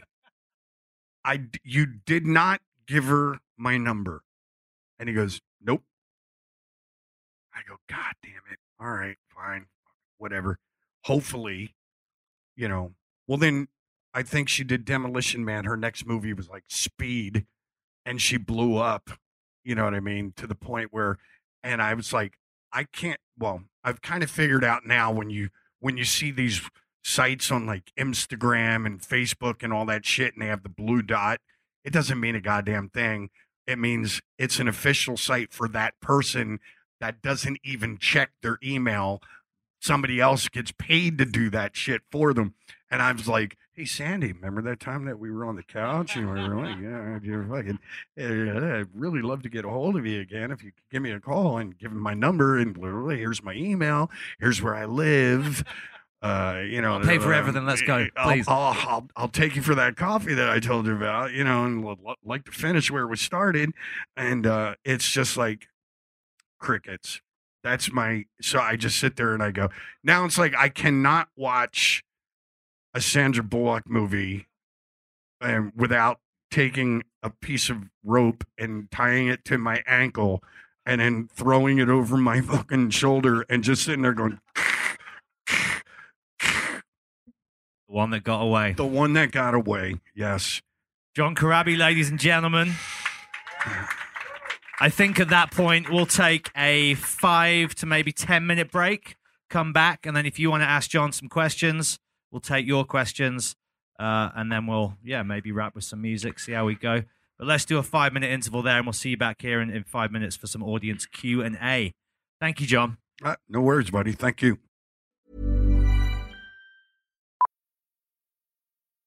Millions of people have lost weight with personalized plans from Noom, like Evan, who can't stand salads and still lost 50 pounds.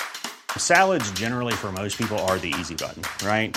For me, that wasn't an option. I never really was a salad guy. That's just not who I am. But Noom worked for me. Get your personalized plan today at Noom.com.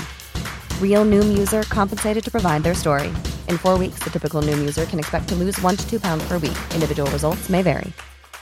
Ever catch yourself eating the same flavorless dinner three days in a row? Dreaming of something better? Well, HelloFresh is your guilt free dream come true, baby. It's me, Keke Palmer. Let's wake up those taste buds with hot, juicy pecan crusted chicken or garlic butter shrimp scampi. Mm. Hello Fresh. Stop dreaming of all the delicious possibilities and dig in at HelloFresh.com. Let's get this dinner party started. Hey there, it's Michelle Norris. I'm host of a podcast called Your Mama's Kitchen. When I travel, I'm usually looking for a way to find a taste of home when I'm not at home. And one of the things I love to do when I am at home is entertain. And Airbnb allows me to do that. When I was in California recently, I rented a house that had a great kitchen. And when we were sitting around the table, we we're all thinking, we're in someone else's house. Someone could be in all of our homes as well. If you have a home, but you're not always at home, you have an Airbnb. Your home might be worth more than you think. Find out how much at airbnb.com/slash host. All right, ladies and gents, we'll start part two when everybody is down. I hope you got some good questions. As you've already heard, John's an open book, so don't be shy. I was just on the Kiss cruise Yes. and I picked up your book just before going on the cruise, and I'm reading through it on the boat. And you're talking about Eric Singer and you know Bruce and all these people that are there on the boat, Tracii Guns. Yes. And uh, I wasn't aware until reading it that Gene Simmons very nearly signed your first like proper band. Yes. Um, Gene uh, has been a quiet supporter of mine since uh, 1987. And he wanted to sign the very first band that I was in called Angora. Um, he hated the name of the band. He goes, Angora. Who fucking names their band after a sweater? Come on, please. Uh, I'm going to sign your band, but we're going to change the band's name to Eight Ball. And I'm thinking like the drug connotation. I know where your head went. Right. And you're thinking this is weird because Gene's and I'm going, notoriously okay, anti that. you're notoriously not into drugs. Why would you name the band Eight Ball? Greatest explanation ever. He goes, Eight Ball. How many guys are in your band? I go, Four. He goes, Two balls each. Eight Ball. I go, Oh, okay. All right. Awesome. But it was funny. Gene, uh, obviously, in his very stoic, uh, you know, Subtle. Mr. Stocks, how are you, Gene Simmons? You know, and it's so he he would uh he called me one day at my house, and he was uh very honest, and he said, "I I like your band." But he said, I love you. He said, You write all the music. And he said something it didn't, again, and I still have difficulty with, but he goes, You are a rock star.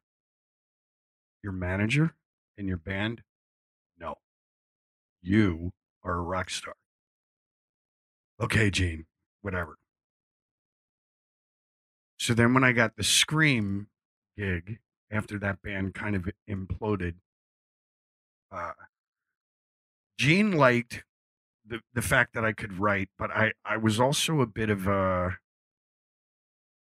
I would argue with him and he liked that. And I remember he, when he was going to sign our band, he took us out to lunch. He said, I come down to this restaurant and I want to I want to buy you guys lunch and I want to discuss this contract. So we're discussing the contract, and then at the very end, it was the he picked the restaurant, and I remember he said, "I'll buy you guys lunch, and we'll talk about the thing." So at the end, he starts discussing, yeah, you know, the first record will do two hundred thousand dollars, and and I'm gonna, you know, I'll do, you know, I'll spend a half a million dollars on the radio, and then uh, we'll spend a half a million dollars on the video, and da, da, da, and all this other shit. and then at the very end, uh, the check comes, and he takes the check, and he looks at the check, and then he goes like this, and he slides it across the table to my manager and she goes to pick up the check and i put my hand on it and i went and i slid it back. And he goes you do realize i'm offering you a record deal right? I go yeah but where i come from you invite someone to dinner you pay. And he goes "Ugh," you know. So at that point Begrudgingly paid. yeah. No no no. He was he but he he smiled boom. Now afterwards i get the scream i get the scream gig and i ran into him somewhere and he again he he always calls me mr corabi mr corabi gene simmons i go duh you know uh he goes remember when i told you remember what i told you you were going to be a rock star and I was like, "Ah, yeah, okay, whatever. But then when I got the Motley gig, he walked over to me. I saw him somewhere, and he goes, Mr. Corabi. And I said, yes. He goes, Gene Simmons is never wrong. so I got the gig, and he was like, boom. So now when I see him, I saw him uh, the last couple times with uh, with the Dead Daisies. We did some tours with them, and uh, he would come in and it, again, it's just so fucking surreal because he comes in, he's like nine feet tall, he's got the bat outfit on, his thing, and and he's sitting there telling me like, you know, Jew jokes, you know what I mean? And I'm just sitting there looking at him, and he tells me like some crazy Jewish joke about Jesus Christ, and and I I'm sitting there, I, uh, okay, cool, and he goes, Mr. Corabi, and so I'm laughing. And he goes, Mr. Corabi, Gene Simmons, never wrong. And then he starts walking out of the room and he comes back and he goes, Two things. Angora, what were you thinking? And then he goes, I had a song called Hey Operator. And he goes, Best song you ever, you, you ever wrote. And then he left. And then I was talking to Eric. Eric's like, Eric goes, uh, What's this Hey Operator song Jane, Jane's talking about? I go, yeah. Next time you, next time Gene brings up Hey Operator, tell him I liked it a lot better when it was called Domino. And he, and so Eric said it to him, and Gene just kind of chuckled because the beginning of Hey Operator is almost the same as it's like, you know. So I, I give him shit too. I go, like that song that you had, Domino. I mean, Hey Up, I mean Domino. He's like, fuck you, whatever. You'll appreciate this. I John. love Gene. He's such a great dude. Funnier than shit. He'll take a piss out of himself as well. You know this.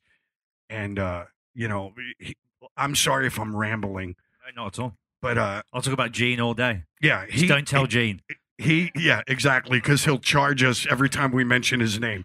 Anyway, but he he literally would say things. Uh, he he was telling me uh, he took change out of his pocket, and he takes all these coins, and he spreads them out,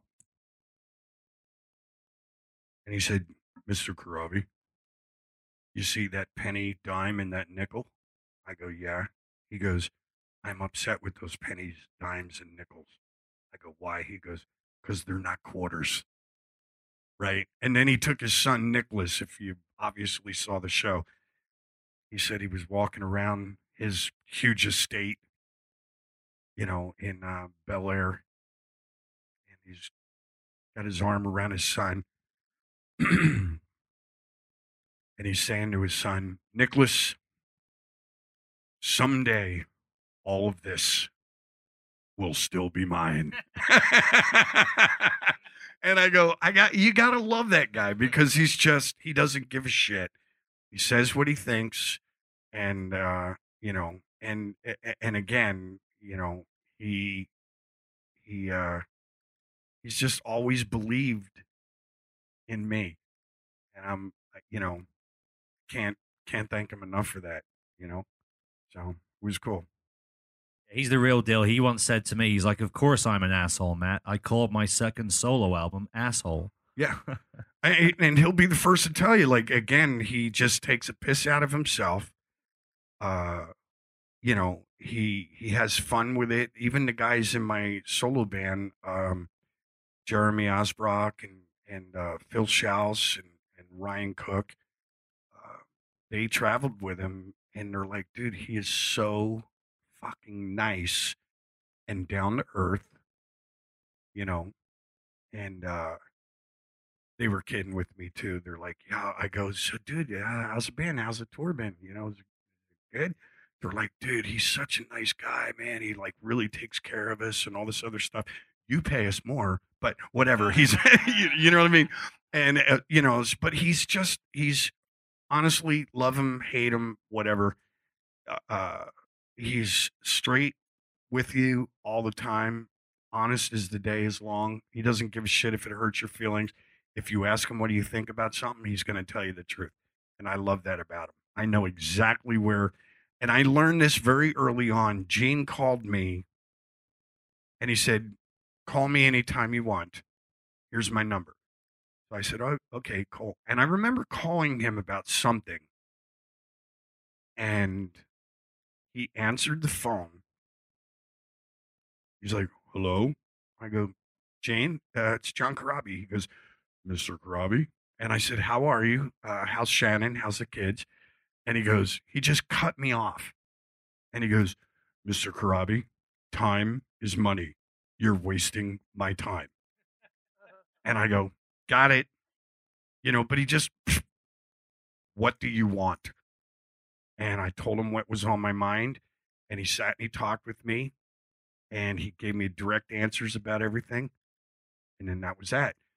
Um, so I, I just like people that are direct. I don't like people that kind of kiss your ass and tell you one thing, and then when you walk out of the room, you know they've got a completely different opinion, and that's what I love about Gene. Like if he doesn't like something, he's going to be like, "No, fuck you. I don't like that." Period. And I just like direct people. To Gene Simmons and direct people. Cheers. I just interviewed Kiss on the cruise, the full band, and I thought, in solidarity with Eric, I'd wear an Alice Cooper T-shirt because a lot of the questions were pre-sent in by the, the cruisers, and there was no like no questions directed towards Eric. So I thought I'll rock up in an Alice Cooper T-shirt, show him some allegiance, throw in a couple of questions. Gene spent the entire hour berating me for having the audacity to wear an Alice Cooper T-shirt to a Kiss event. he was like, "Would I go to an Alice event in a Kiss shirt?" And I was like, "Yeah, you definitely would.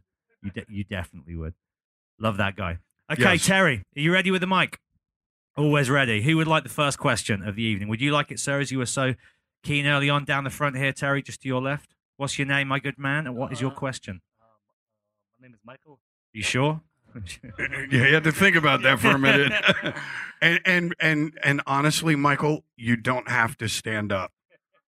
I know. If you're comfortable, yeah, okay. Uh, just uh, one question. Uh, will be another Union or Eric Singer Project album? Uh, say again. Union, Union yes. or Eric Singer Project? ESP. Will Yes. there be a, will there be a new album from either of Oh, those? I you know what? Honestly, um here's the thing with uh Union, uh, which would kind of explain the title of my book. Uh, for those of you who don't know what horseshoes and hand grenades means, available upstairs, just so you know.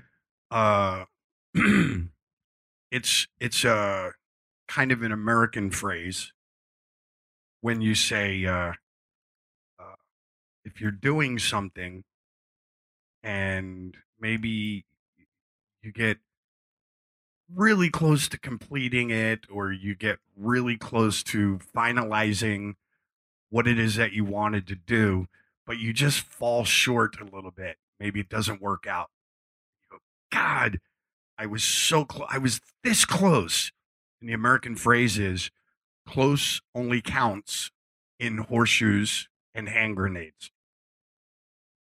Thank you, Dad. Um, the thing with Union uh, was Amer- especially in America, there's a I don't know, maybe it's it, same over here with radio and MTV and a lot of these journalists. They would hear the band and they would go, "Oh, this is really cool," but then they would find out who the who was in the band, and they would say uh, Bruce Kulick from Kiss and John from Motley Crue, and immediately everybody would go, "Oh, really?" You know what I mean? Like, uh, I remember a record label guy saying uh, when he found out, he heard our demos and loved the band. And then as soon as he found out it was Bruce and I, he was like, I'll never sign a band where the members are older than I am. And I I was a little insulted by that. Obviously, I'm not trying to be a wrestler or a footballer or boxer. It's art. You know what I mean? the thing with Union was we came out at a time when, uh, you know, at that point, in, in even Motley was one of the things we suffered was we came out at a time when Alice in Chains and Soundgarden and Nirvana and all these bands were ruling. And then once I left the band, Bruce and I put Union together, and we were still kind of in that that cycle. The other thing that was weird about Union was that a lot of the newer bands, I remember Pantera used to come and see us all the time. And uh, Do you still have the tattoo? yes, I do. I'll never get rid of that. Um, Pantera would come and see us, and bands like Sevendust and all this stuff. And they're like, oh, fuck, you know, I love the band. You know, huge fan of Bruce's from throughout his career in Kiss. And huge fan of yours with the Motley stuff that you did and the Scream. And, and the problem was, uh, so some of these newer bands that were coming up, like Pantera, Sevendust, they'd go, oh, maybe, maybe we could do some shows together. You guys could open for us. Okay. But the promoters and the managers would go, no, they're they're 80s guys. Why do you want to be involved with them? Why would you do that? That no. And then we got offered to do tours with Poison and Cinderella and different bands like that from the 80s. And the promoters and managers go, why do you want to take them on the road? They're new. They're a new band. So we kind of we didn't fit into any category. So we really just kind of tried to do our own thing. Uh, we weren't getting any press or any any radio. Uh, most of the places that actually embraced the band was here and Scandinavia and parts of Europe, but we weren't selling any records. So Union didn't we never really split up. It wasn't like we were fighting with each other or any weird thing like that. We just Bruce got offered the gig playing guitar for Grand Funk Railroad. I got offered the gig to play guitar for Ratt. And oddly enough, Jamie and Brent got offered to play be the rhythm section for Vince Neil, which was it was better money and we were playing bigger places. So we never split up. Now the problem is we still love each other to death. I just saw all the guys not that long ago Now the problem is timing. When can we? Because we've talked about maybe doing some shows together as Union, or maybe writing a couple of new songs. But the problem is, is okay. Bruce is he's doing this with Grand Funk Railroad and his solo record, and I'm doing my solo record, and I'm touring, and Brent's playing with Slash, and Jamie Hunting has been playing with Roger Daltrey forever.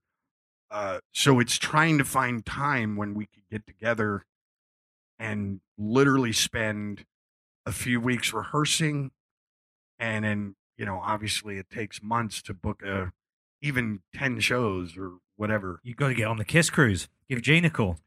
Bruce was on it. Wait, But again, even doing that, we would have to get together because I'm we're I mean, I'm talking about we haven't played together for it's 20, 22 years. Do you know what I mean? So we would literally have to we would literally be teaching ourselves the songs again. And like uh, you know what I mean? We'd love to do it. Uh we've talked about it. Um you know and then i did see on the last kiss cruise that i did with the daisies um, i talked to eric and i said you know what like the esp thing if you remember was just all cover songs that we grew up listening to. So i said to eric i said look i have a studio now and chuck's got a studio. Let's think now about what songs we want to do and we'll just start recording stuff so when you're done with kiss we can we can have a record done put it out and then come back and do honestly esp we do, we don't even play america we've never played america not one show we always play england and all through europe and scandinavia we've never done one show in america because people don't they don't get it here, the fans are like, oh, Eric Singer, Bruce Kulick, John Corabi, Chuck Garric. Yes, let's go. But in America, it's, you know, whatever. We have better taste, is what that is. That's that's basically you people have really shitty taste. Okay, next question. Where are we going to go? very kind of you. Very kind. Bruce, Bruce, sorry. Uh, so, um, John, mine's a humorous question, I guess. I just wanted to know um, have you got any opinions at all on John Five's latest appointment? I do. Uh, I I will just say this. Uh, I I I know John as well. Uh, he's a brilliant, and I cannot say brilliant loud enough. He's a brilliant guitar player and a great dude. Um, but the verdict for me is out until I hear a statement from Mick. Um, the statement that we heard was put together by Motley and their people. And not totally sure I believe what they're saying. So I'll just leave it at that. There's some very nice moments in the book where you talk about your times with Mick, living at his house, Oh. And just what a, like a gentleman and a, he is truly like and and it's funny because I I kind of tell a story when I do my shows. Uh hopefully if uh anybody doesn't know it, I am what's the name of the play the Boston Room? Yes. Boston Music Room Boston Music Room on Friday. Friday night. Um, so a lot of these stories, uh, I'll be I'll be telling some of these stories while I play the music.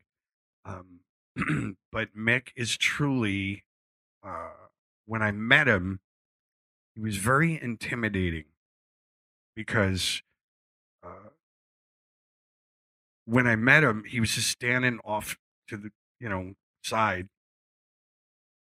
And he had sunglasses on and a beret and a long sleeve shirt, leather pants, black boots, and everything was black and there was a cloud over him and it was raining in the room and lightning and wind and crows and uh And Nikki said, Nikki said, "Hey, John, uh, this is Mick." And he said, "Mick, say hello to John." And he literally sat there with his sunglasses. Well, let me do. I'll show you. Did you bring did, him up? Did I bring him? No. Oh shit. No, Want me to get anyway, no, no, no. So he he literally he's standing there with his guitar, and Nikki said, "John, uh, Mick, this is John," and he's just standing there, and he goes like this. No, nothing.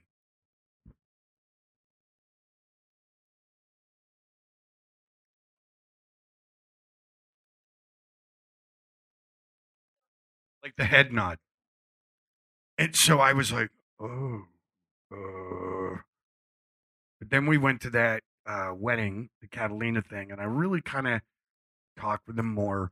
And the more that I played with them, the more Mick was excited that he had another guitar player that he could lean on a little bit, and it freed him up. So then I was going through a divorce, and uh, I was going to get an apartment, and uh, Mick called me, and uh, he he never called me crabby.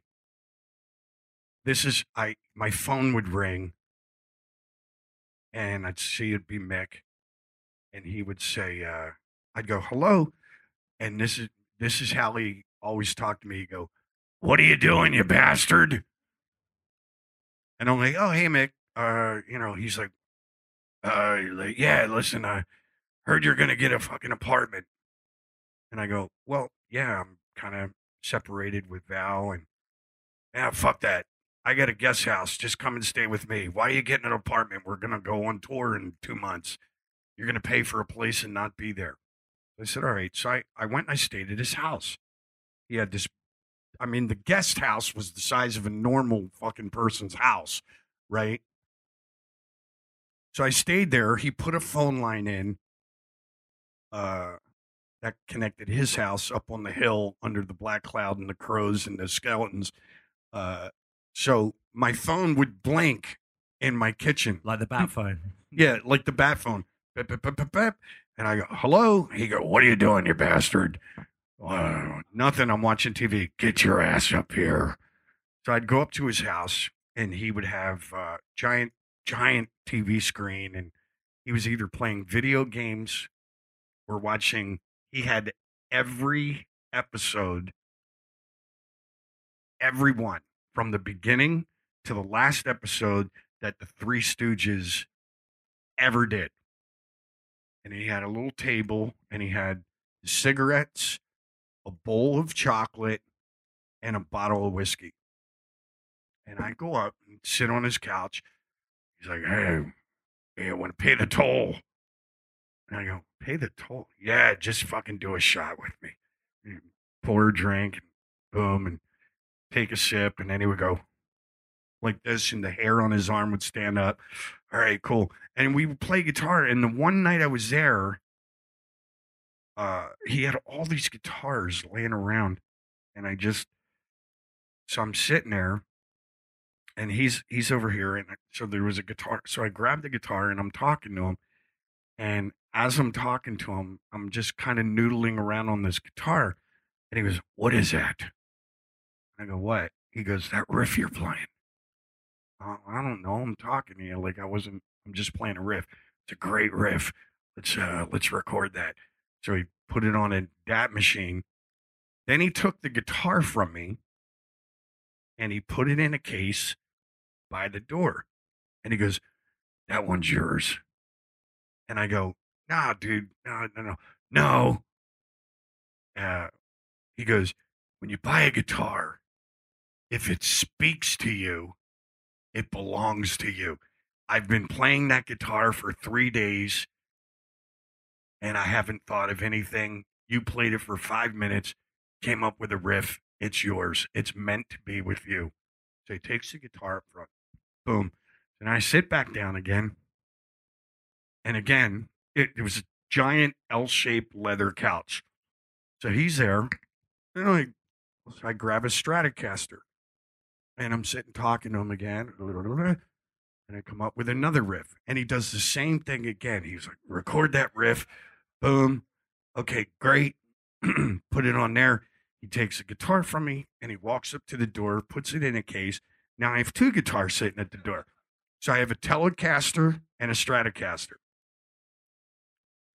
Next day, I'm going to the studio and I had to do some guitar parts for a song. I don't know if anybody's familiar with uh it was on uh the Quaternary record. We did a song called uh no it was Living in the Know. And there was a little bit of a funky guitar part in there. So I have to do this part and and uh, so I go, "Oh, I got these two guitars that Mick just gave me this Fender Telecaster and the Stratocaster. That'll be perfect for this funky part. I take them into the studio, and Bobby O, our guitar tech, he sees the guitars, he restrings them, and he puts them in the studio next to my amps. And then Bob Rock says, "Okay, let's get in there, do that guitar part." I put the headphones on, and I grab the Telecaster, and I set up on my lap, and Bob immediately hits the button. He goes, Crap, where'd you get that Telecaster? So I go into the microphone. I go, "Oh, I was at Mick's last night and he gave me the guitar. He's like, Really? I go, Yeah, he gave me this Telecaster or this Stratocaster as well. Bob goes, Bring him in here. So I take the headphones off. I grab the guitars. I go into the control room. And Bob is a guitar collector. So he reaches into his briefcase. He's got a Gibson kind of book, and then he pulls out a Fender book, and he's looking at the serial number on the Telecaster. And he goes, Crap. Do you realize that this is a real 1951 Telecaster and it's worth $12,000? And I was like, What? You know what I mean? I'm freaking out. I go, What? Uh, no, I didn't realize that. So he goes, Let me see the Stratocaster. He pulls the Stratocaster out, looking at the serial numbers. And he goes, This is a 1954 non tremolo strat. It's worth about $22,000. So I was at Mick's, invited. Come here, you bastard. I got free drinks. I sat and watched the Three Stooges with him all night, had a great conversation, and walked out with $40,000 worth of guitars. So I gave him back. I said, dude, I can't take him. He was so fucking mad at me. He's like, dude, I gave you those guitars. He's the nicest guy, doesn't give a shit about anything. In his mind, those guitars spoke to me. They're yours. They belong with you. Didn't matter that he just bought those two guitars like two days before. He played them, didn't think of anything. I played them. I came up with a riff. They were mine. And he gave them to me. I eventually gave them back to him. But I'm just saying, like, he eh, he just is the nicest guy on the fucking planet. And he's genuine. And when I even when I was living there, I got mad at him because it was Christmas. And I was like, ah, you know, I was shopping to get some shit for my kids. And uh you know, I'm I'm like, you know, I, as a parent, like I wanted to spoil my kids a little bit, but not be overly whatever about it. I wanted my kids to understand the value of a dollar. So I got him I got him some stuff. And uh Mick called, he goes, What are you doing, you bastard? "Oh, nothing. I'm just hanging out with the kids. He goes, Bring Ian over to the house. I got some stuff for him. I take my kid over, and Mick's got like nine thousand dollars worth of shit for my two kids, and I'm like, bro, fuck, you're making me look like a chintz here. Like seriously, like I only spent like five hundred bucks on my kids, bro. Like you know, he's like, he's got like my kid's got a big screen TV, and he's got the fucking all the Three Stooges things, and he's got like the Sega Mega fucking Game Boy bullshit thing, and I'm you know, this one really fires live bullets. And I'm like, fuck, dude. You know, so we kind of, but he's he's a sweetheart. He's the nicest guy on the fucking planet. And unfortunately, I'm going to elaborate a little. I probably shouldn't, but I don't totally believe that Mick uh, reasons for leaving Motley, and I don't even know if he left Motley. Uh, I believe maybe he was shown the door because as long as I can remember, fuck, when we were doing the Generation Swine record, uh, they were complaining about his guitar playing then. And if you really look at all of the records they've done since then, uh, majority of the guitars on the Swine record, which is one of the reasons why I sued the guys, are mine. They were complaining about Mick the whole fucking time. And then I don't know if he played on New Tattoo. I'm not sure. But I know on Red, White, and Crüe, it was DJ Ashba. On Saints of Los Angeles, it was DJ Ashba. And on The Dirt, it was John Five. So Those all Nikki's buds. I, I don't know. Do you know what I mean? I could be totally wrong about this, so don't run around and fucking, you know, whatever, put it in print yet. But I'm just saying I'm waiting for Mick's re- Mick's response. The one that we've all heard came from Motley and their management. So, you know what I mean? I don't know.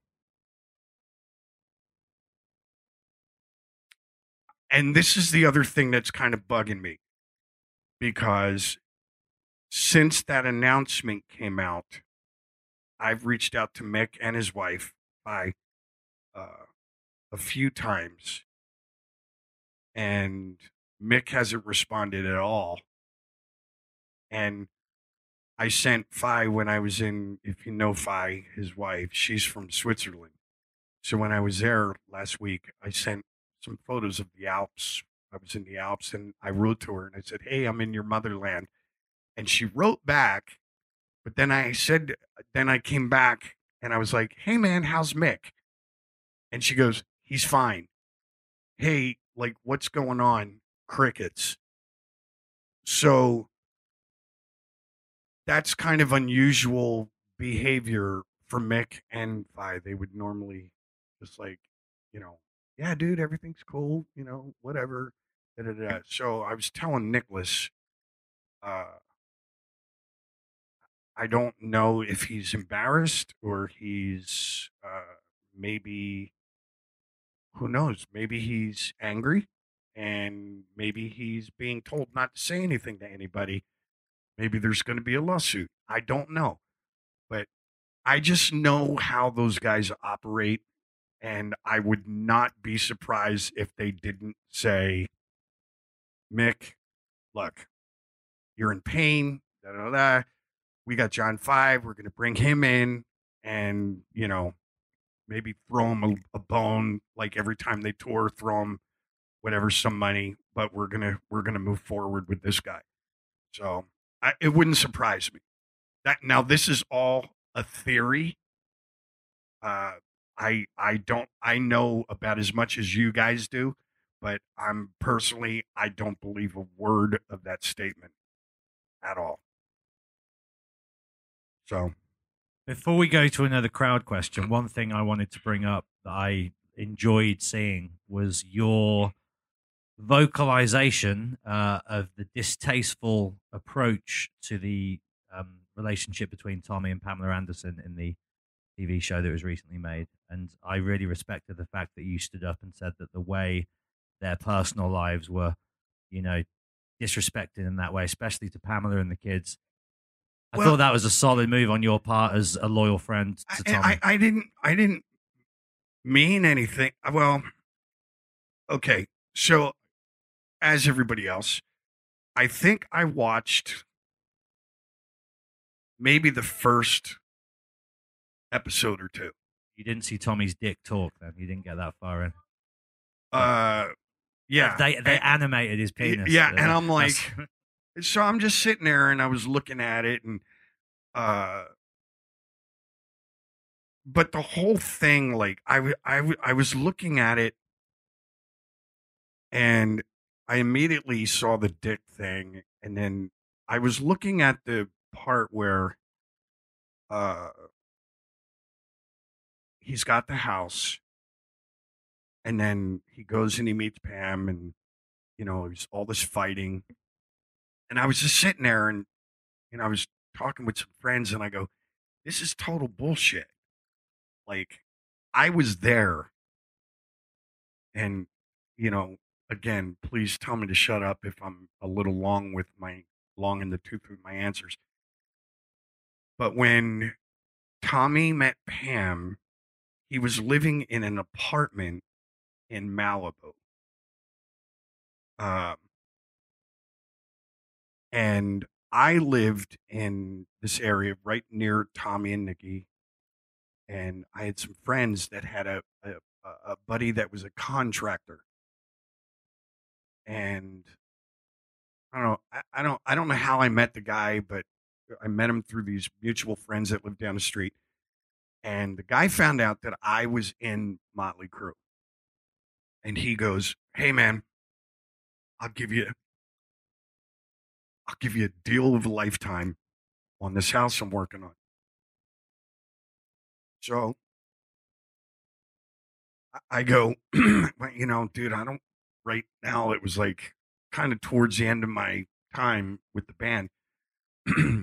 and uh he goes, nah, man, let me just show you this house. So he took me over to this place uh in it was kind of Malibu mountains. I go in and I look at this home and it's beautiful and you pull in, there's a elevator and there's uh just like it, but it was like built but not quite finished like they hadn't done any landscaping and there was still a few things that needed to be done or painted whatever but the house was awesome. And i'm looking at it and the guy says i will give you this house. Because there was a, a little bit of a market crash in america for housing. And he goes i will sell you i will give you the deal of a lifetime on this house if you can give me $625,000 right now. I will give you this house. And it sat on an acre. Uh, but he goes, if you, if you can do that, he goes, I will give you the other lot next to it, which was like another acre and a half, two acres. Now, if you know anything about California, Malibu is like prime real estate so I'm sitting there looking at this house on three acres of land, and I go, "Fuck!" Like, God, I wish I had the money. I would fucking buy this right now. You know what I mean? Oh, wait, Tommy just got married. He's living in an apartment on Malibu Beach that he was spending thirteen thousand dollars a month for. So I said, I called him. I go, "Hey, dude." This guy's got this house. I said, why don't you hop in your car and come up here and take a look at it? So he came up and he saw the house, did the whole thing. Then Pam came up and they looked at the house and Tommy's like, dude, this is a this is an investor's like nirvana right now. I'm gonna buy this house. So he bought he bought the house. Guy sold it, boom, he pulled out. Now, obviously shit needed to be done. So uh, Tommy hired a crew to come in and kind of finish the house. And then they made they were making some changes to like the bedroom area and different shit like that. So the way they made it look in the movie is like Tommy came up with all these plans. And he's walking around in his fucking speedo, and he's never got any clothes on, and you know, like all this shit. And then Tommy gets married, and then he comes back and he starts changing everything because of thing. And I go, no, they were already married. I showed him a house that was kind of done, and they sat down together with the contractor and said, here's what we want. The reason why they got rid of the contractor was because he said, I'll have this house done in like two months. Okay, great. Well, we were in the garage with Tommy's recording gear, working and writing on uh, Generation Swine for like six months. And it, in between takes, it was like, like all this shit. So Tommy finally lost his shit and he goes, Guys, seriously, told me two fucking months. You know what I mean? You know what? Get your shit, get the fuck out. Can't blame him. You know, but they made Tommy look like a fucking asshole in that movie in the beginning, like this drug, blah, blah, blah. And now the other thing is the guy's like, oh, we never got paid.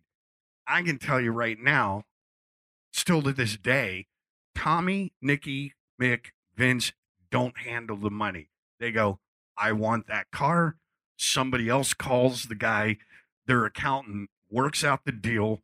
Tommy and Nikki have no fucking idea half the time what they pay for shit because somebody else worked the deal out for them. So as far as like being paid or not being paid, those guys don't handle the money at all. Uh you know, so I was just sitting there watching this TV show and then I thought about it like I remember how upset Pam was when all of that shit was happening, when the tape got stolen. And and and and I was just sitting there going, fuck. Like uh, now she's got to relive it again. And not just that, Tommy's now married to Brittany. And I'm like, how shitty is that? That she's got to look and eh, now she's got to see like this fucking video or movie about her husband fucking his ex-wife on a boat in lake and driving the boat with his dick and and I'm just sitting there going, man, like this is not good for anybody.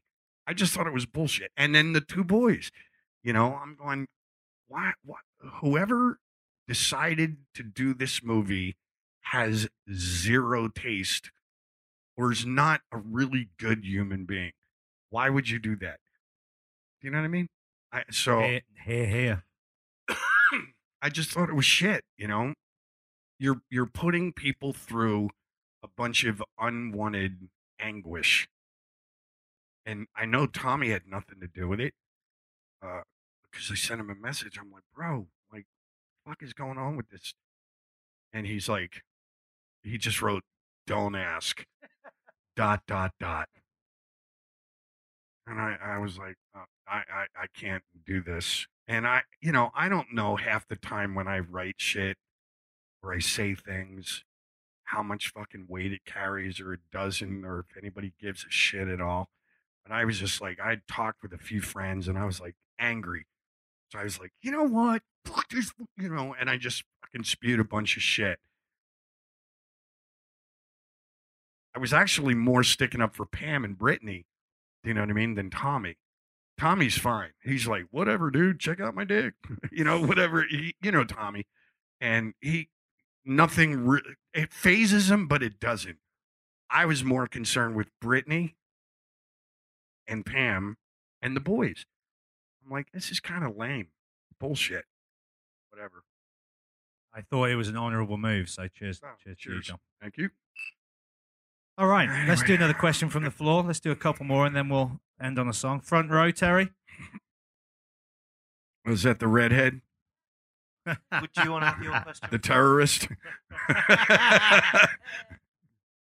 Go on, Okay. May. You've obviously lived like a very crazy, colourful. Not as colorful as your hair, but whatever. All mine, probably. You know, but um, no, like you've lived a life that only like dream of, yeah. So when you reflect on your journey so far, what's one moment of like achievement I don't mean like how many women you've had with. I mean in like an artistic sense. You know, like what's one moment, a visceral moment, you know, one that you can still be transported back to that really felt you. Um, you know? I would have to say, um, I've got you there. no, no, no. Speaking eh, eh, I, slow. I, I, I'm, I'm, I'm just trying to think to make sure, but I would honestly have to say, probably the moment that was like the standout moment in my entire career would be getting the phone call that the Scream, the first band that I ever recorded anything with that anybody gave a shit about, uh, that we actually got a record deal. Because I kind of look at it like, uh, you know, uh, if it wasn't for the Scream, uh, Nikki hearing that record and saying, "Oh, I really like this band. I'd like that guy to come down and jam with us." I would have would have never led to Mötley Crüe. Mötley Crüe would have never led to Union. Union would have never led to Ratt and all the other shit that I did. So the really the the the defining moment for my career would be getting the phone call like, "Hey, you guys got a record deal," and uh, somebody believing in us, and uh, it's the band that, uh, and I don't want to say this to sound callous or or or rude, but I think we're all adults here. I think you can go through life. Uh, you may have 50 lovers in your life, but you're always going to remember in detail the first one. Good, bad, or indifferent. That one is, that's the first. So I would say the scream is probably the defining moment. And then there was the twins in Iowa, but I don't want to talk about that right now. You're going to have the final question of the night, my friend. Bring it down the front here. Let's bring Cheers. it home. Thank you. Um, obviously, you've had quite the journey in your career of writing with so many different um, musicians and obviously the solo career and stuff. If the opportunity ever arose, would you write a rock musical for Broadway or the West End or theatre? I don't know if I'm smart enough for that. um, thank you. Um, have you ever heard of the casting couch? Anyway, okay. Um, no, no, no. I, I- y- you know what? There's, I, I really, um, I there's, it's, it's hard for me to explain. So I have, uh, you know, Fred Coury from Cinderella. Um, Fred's got an amazing job now doing music for TV shows. And there's such an art to it. Like, it doesn't even have to be like a whole song. It just needs to be like 20 seconds of this thing that sets a mood for uh, that piece that they're looking at. And I don't know. I'm not saying I couldn't do it, but I just, uh, I don't. Sometimes I kind of doubt myself, like eh, like we all do, and I'm like, I don't know if I'm that fucking smart to like do that. I'm such a sporadic writer to begin with. You know, I may go three months without writing anything, and then it's like I'll pick up a guitar and I'll write like nine songs, and then nothing. And I've always been that guy. But that's like, oh, okay, let's write a rock opera. And I'm like, what the fuck? Uh, okay. That's just a whole other level of genius to me. You know what I mean? Freddie Mercury could do it all day long. But I don't know if I'm that intelligent to be able to. You got to take a story and then write music that enhances each part of that story. And I'm like, wow, seems a lot of work right there. I'm just going to sit here with my cocktail and just call it a day. Maybe masturbate on, you know, three o'clock in the end, whatever, whatever. I'll you drink know, to I'm, that. I'm, I'm that guy. But I, that's it's a good question, but I don't know if I could do it. I'm not sure. I mean, I guess I would have to try, but the whole idea is like, uh, I don't know. And but I and I love Fred, and he's so musical. I've seen some of the shit that he's done, and I'm like, how do you do that? And he told me he's like, financially, it's the most rewarding thing he's ever done.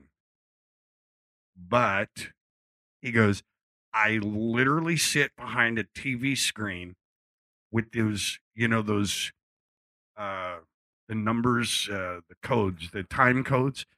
I literally sit there with time codes and I have to like go from that millisecond to that millisecond and I got to come up with something that enhances that 300 frames of film. And I'm like, yeah, good luck with that. He's like, I'm, he goes, I literally sit at the screen for 16 to 17 hours a day. A day. Six days a week to do one episode of a TV show. I go, yeah, I'll be at the bar. I'm like, no. So what we're saying is Horseshoes and Hand Grenades, the musical, coming soon to a Broadway near you in perhaps 2052. I John know somebody, ladies and somebody gentlemen. just asked me when my solo record was going to come out, and I go, "20 was that you? Or no, that it was you today? Yeah. So when when can we expect a solo record? I go, well, I'm kind of doing it on my own with Pro Tools. I'm thinking May, June of 2031.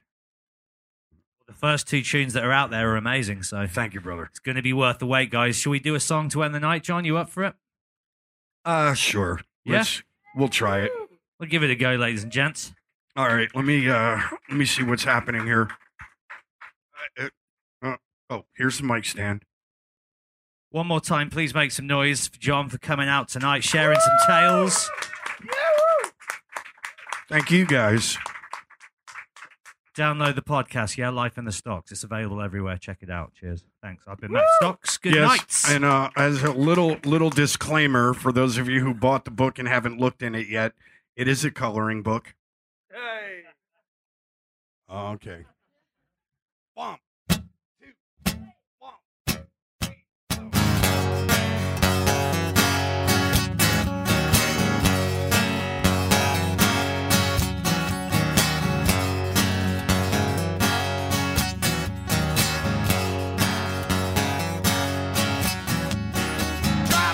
Dead beauty stomping up a storm. Lines of hell on her face. Bruised red apples crawling through the night. Busting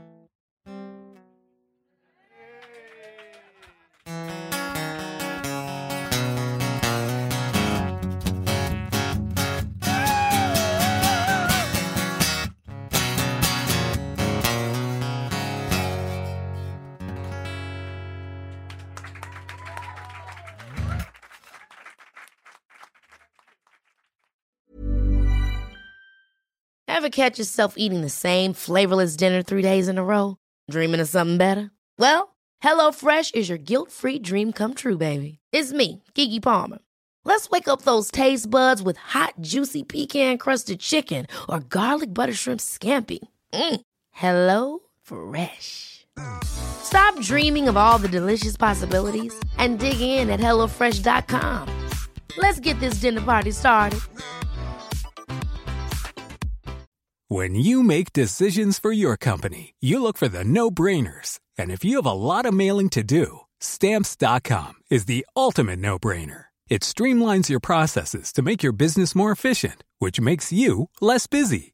Mail checks, invoices, legal documents, and everything you need to keep your business running with stamps.com. Seamlessly connect with every major marketplace and shopping cart.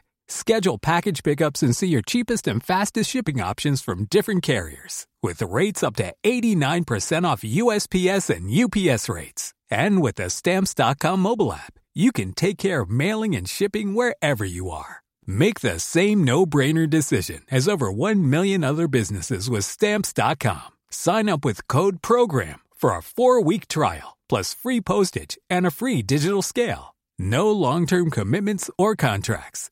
That's stamps.com. Code program.